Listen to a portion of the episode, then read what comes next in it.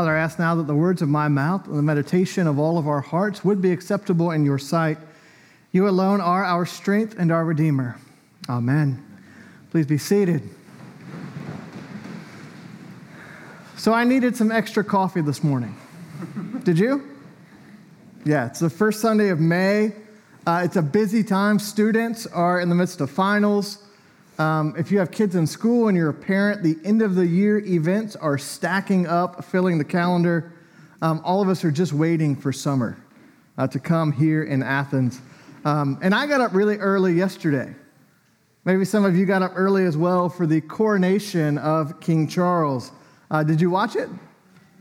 All right, I, I think I'm required to, as Anglican clergy, we have to watch such things. I mean, when else do you see Westminster Abbey pulling out all the stops? And uh, the pageantry was, of course, delightful. Some amazing moments during the service. Uh, the music was incredible. I think my favorite part was uh, they had a sung Kyrie, The Lord Have Mercy, uh, by Sir Bryn Terfel, who's a Welsh opera singer.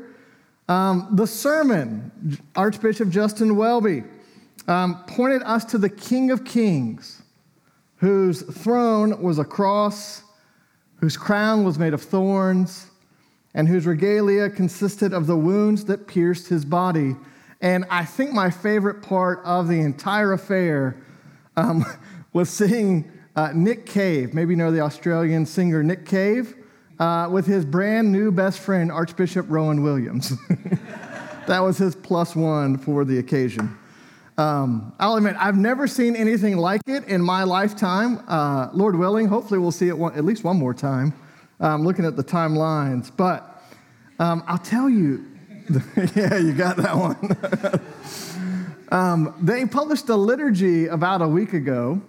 And as a clergy nerd, um, I had fun looking at the liturgy and comparing it to the coronation of Queen Elizabeth in the 1950s. And that comparison means that I am obligated to be a little grumpy this morning. See, glorious as the service was, there were some glaring omissions in the service. If you compare it to the event in 1953, if you compare it to a typical Anglican communion service, did you notice? There were four glaring omissions. And, I want to bring these up because I thought it was fairly significant. And it's worth thinking about what does it say about the role and place of Christian faith in the modern world that these things were left out. The first was the Nicene Creed, not used in the service at all. First time there.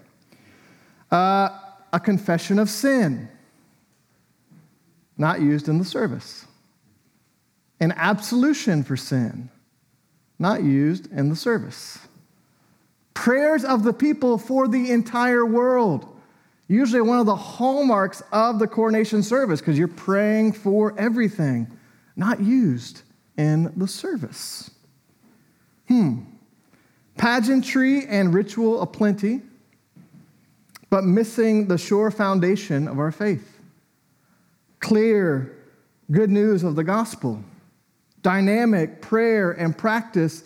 And it just occurred to me as I compared the liturgy, as I watched yesterday, that these choices show something that was clear in the choices that were made.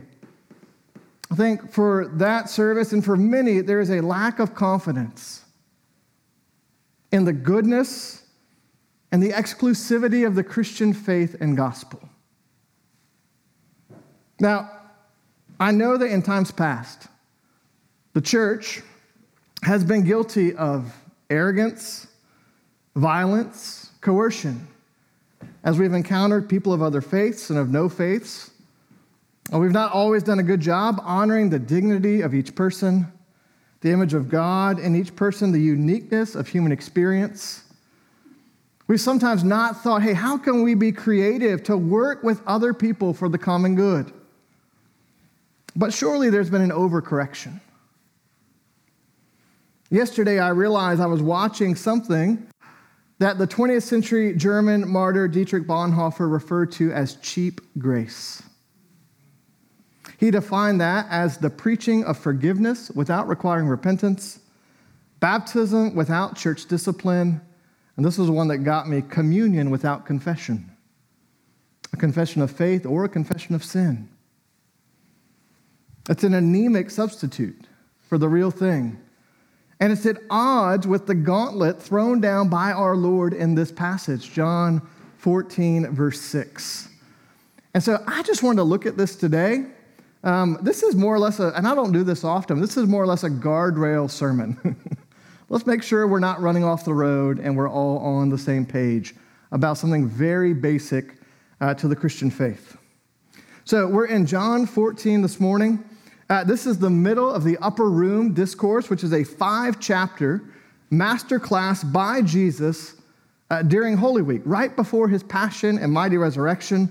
Um, the Upper Room Discourse in John, those five chapters, the Sermon on the Mount in Matthew, those three chapters, for me, form the most basic one two punch of these major extended teachings of our Lord in the Gospels about discipleship, about the kingdom, about the Trinity, about the church. Uh, Martin Luther said the 14th chapter and the two that follow it contain the beautiful sermon delivered by Christ himself after the celebration of the Last Supper on the threshold of his suffering and his departure from his beloved disciples. He wrote, Indeed, here we find the best and most comforting sermon preached by Christ while on this earth. This section should be sweet comfort, encouragement to Christians. But instead, I think, especially in verse 6, many have found the teaching here by Jesus to be embarrassing or to be a stumbling block. So let's walk through. We're going to look at the first part, and then we'll key in on verse 6. Uh, John 14, 1 through 4, uh, Jesus, with a word of comfort, talks about our eternal home. Jesus is going away. The disciples are anxious about where he's going, whether they'll be able to follow him, and Jesus wants to prepare them. He wants to get them ready. And so he tells them about his father's house. And these are familiar words of comfort. They're often read at funeral services. Um, he says, In my father's house are many rooms. If it were not so, I would have told you that I go to prepare a place for you. And if I go and prepare a place for you, I will come again and take you to myself that where I am, you may be also. His father's house. Do you know the other time the Gospel of John mentions his father's house? It's John chapter 2. It's when Jesus is going into the temple. And the point about the temple within the life of the people of Israel was that the temple is where God dwells with his people. It's where heaven and earth meet. The glory of God is present. And Jesus begins to hint now about a new temple, a new house of his Father, a new place uh, where he will be. A new house. Heaven and earth will meet again when God renews the whole world. I often think what we would think of as heaven more popularly, Jesus just says, That's where I am. It's to be with him. It's not about a mansion, it's about our host, the Lord Jesus. And Jesus doesn't give us a full picture of this future, but the sketch he gives um, is enough to address our commonly troubled hearts about life after death, isn't it? We can trust him. And we can trust those whom we love but see no longer are with the Lord. Uh, we can trust that nothing, not even death, can separate us from the love of God and Christ. And so, even without a clear picture of our destination, we can follow and trust our reliable uh, Good Shepherd that we talked about last week. Uh, St. Thomas Aquinas, the Roman Catholic uh, doctor of the church, says God destines us for an end beyond the grasp of reason.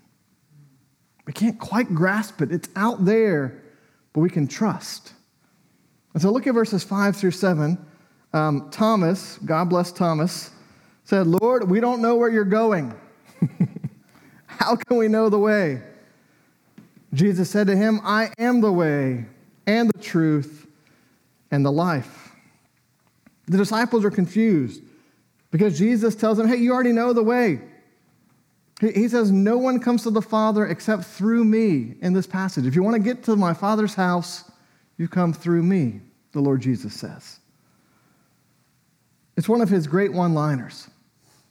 Even our, our collect, our prayer earlier, brought it up. I'm the way, the truth, and the life. No one comes to the Father except through me. You can probably memorize it just this morning. It's got a cadence to it. It's memorable. I'm the way, the truth, and the life. No one comes to the Father except through me. I just wonder as you hear that, is that good news or bad news? Should we rejoice in this? Or is it something to be embarrassed by? I am the way, the truth, and the life. No one comes to the Father except through me. Because you see, our eternal home intersects with our eternal hope in this passage, in this verse. Um, Dale Bruner, who's written a masterful commentary on John, says in this verse, think about it the way. He says, if you think about Eastern thought, the East has perennially longed for the way, the Tao. What's the way? What's the path? Western civilization could be characterized as a pursuit of truth. Veritas. What's the real truth that is out there? And every people everywhere has sought life, sought fullness. And here we have Jesus in person, all three the way, the truth, and the life. No one comes to the Father except through me. Um, the guardrail part of this sermon this morning would just say hey, we really do think that if you are seeking salvation, we go through Jesus. There's not another way to do so. That's what he tells us here. He's very clear. Um, and, and, I don't think it's something to be embarrassed by or to hide behind. Um, I think the best question that I usually hear is what about those who haven't heard? And you know what the church used to answer to that? Go tell them. Engage in mission. Follow the Great Commission. It's a good question, but think about it. Saying, I am the way, the truth, and the life, no one comes to the Father except through me. That Jesus is the way of salvation.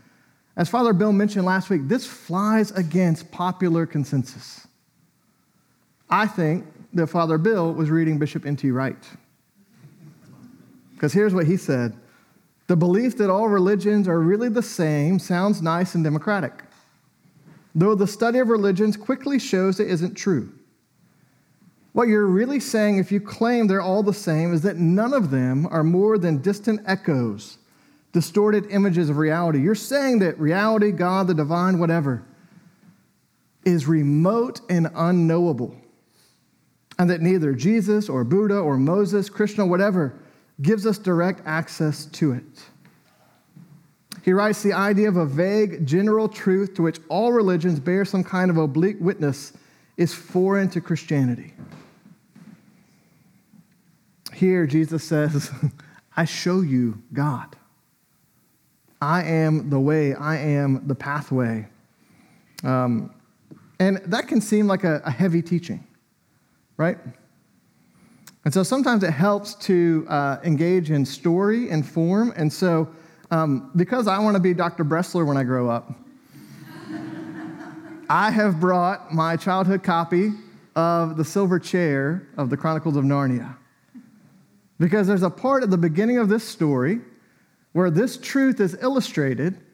Um, and there's just something about, instead of engaging in a combative argument, that a story can be far more effective.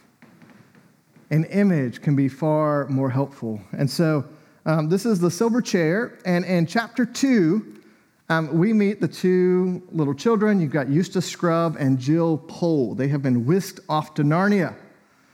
Um, they're on this mountain, this clearing, and uh, Eustace has actually fallen. He was okay, don't worry. But Jill is left alone. She doesn't know where she is. She's in this clearing, and she's incredibly thirsty. There's a stream running, and she goes, I'm going to go satisfy my thirst. Um, I've often thought that this scene seems like it's right out of the Gospel of John, because John loves water. John loves the idea that we have a thirst that needs to be quenched and needs to be satisfied. And so she is following this stream because she wants to drink. She's dreadfully thirsty. And all of a sudden, she comes upon a lion. That is Aslan, the figure. Um, and what they say are very interesting. She has a conversation with the lion. She, the lion tells her, If you're thirsty, you may drink. Seems pretty fair, right? If you're thirsty, come and drink. Um, and she's scared. She's tentative. She's really thirsty, but she doesn't know about this lion. She hesitates. The lion says, Are you not thirsty? She says, I'm dying of thirst. Jill. Then drink, said the lion. May I, could I, uh, would you mind going away while I do? said Jill. And Lewis writes The lion answered this only by a look and a very low growl. And as Jill gazed at its motionless bulk, she realized she might as well have asked the whole mountain to move aside for her convenience. The rippling noise of the stream was driving her nearly frantic. She's thirsty. Will you promise not to do anything to me if I do come? said Jill. Isn't this like us? Lord, would you leave us alone? Lord, would you do this on our terms? Lord, it's not going to hurt, is it? I make no promise, said the lion. And she was thirsty now. She was inching closer and says, Do you eat girls? it's a good question. He says, I have swallowed up girls and boys, women and men, kings and emperors, cities and realms, said the lion. It didn't say this as if it were boasting, nor as if it were sorry, nor as if it were angry. It just said it. I daren't come and drink, said Jill. Then you'll die of thirst, said the lion. I suppose I must go and look for another stream then. There is no other stream, said the lion. And it says it never occurred to Jill to disbelieve the lion. Once she did drink, by the way, says it was the coldest, most refreshing water she had ever tasted. Many of us approach the stream. Many of us approach the lion. Many of us approach the Lord, hoping there are other streams. Or he'll leave us alone. Or it won't hurt or cost us anything. It occurred to me that we're, we're sometimes more quick to hope there are other streams, other ways, than rejoicing that there is a stream at all. I mean, she's thirsty. Thanks be to God, there's a stream where her thirst can be quenched. She's asking about other streams. Jesus is the way, the truth, and the life. I wonder why are we sometimes more concerned with whether or not there are other ways, different truths, other approaches to life? than just praising God for what He has sufficiently, abundantly provided in Jesus. The clear teaching of the New Testament is not that there were many ways of salvation, and now Jesus has narrowed it down like He's a bottleneck. The clear teaching of the New Testament is there was no way of salvation. And thanks be to God, now there is Jesus, the way, the truth, and the life. Hebrews 10 tells us that the trail blazed by the author and perfecter of our faith, Jesus, allows us to now approach the very throne of God, to approach the stream and have our thirst quenched. Hebrews 10 19 through 22. Therefore, brothers and sisters, since we have confidence to enter the holy places by the blood of Jesus, by the new and living way he opened for us through the curtain, that is, through his flesh and since we have a great high priest over the house of God, let us draw near with a true heart, in full assurance of faith, with our hearts sprinkled clean from an evil conscience and our bodies washed with pure water. The New Testament consistently rejoices that there is now a way, that God has made a way, that Jesus is the way, the truth, and the life. And then gently, almost as a minor note, says, hey, and there's, there's not another one. The Lord Jesus was clear in John 14, 6. No one comes to the Father except through me. Uh, the early church got this very clearly. We see in one of Peter's first sermons in Acts 4, speaking of Jesus, that there's, no, there's salvation in no one else. For there is no other name under heaven given among men by which we may be saved. Dale Bruner, who I mentioned, wrote this commentary on John that's it's masterful. He asked the question Is Christ exclusive or inclusive? Is Christ exclusive or inclusive? It's a good question. He said we would have to say that Jesus is exclusive. Because of the New Testament witness and the early Christian confession, Jesus is Lord. He writes, I do not believe there is any other Lord or any other way of salvation for anyone. But here's the twist he notes the exclusive Jesus of the New Testament is, of course, remarkably inclusive in his public ministry of love and outreach. Everyone is welcomed in by the way of Jesus those who were formerly outcast. Think about how he treats women and Samaritans and lepers and Gentiles and tax collectors and sinners. He is remarkably inclusive. The only exclusivity is that he is the way, the truth, and the life. No one comes to the Father except through him. Bruner says Christ is the exclusive way to God vertically. Yet the witnesses to him in the New Testament portray him as remarkably inclusive in his outreach to the world horizontally. That's the balance. And that's what I was just, I was watching the coronation going, man, we have, we've lost our balance. We've lost our confidence in the goodness of the Christian message and the good news. This is basic Christianity. Do we remember our need for salvation? Do we delight in our Savior? and what God has done to make a way. Let us hold fast to our confession. Hold fast and cling to our risen Lord as he holds on to us. In the name of the Father, and of the Son, and of the Holy Spirit. Amen.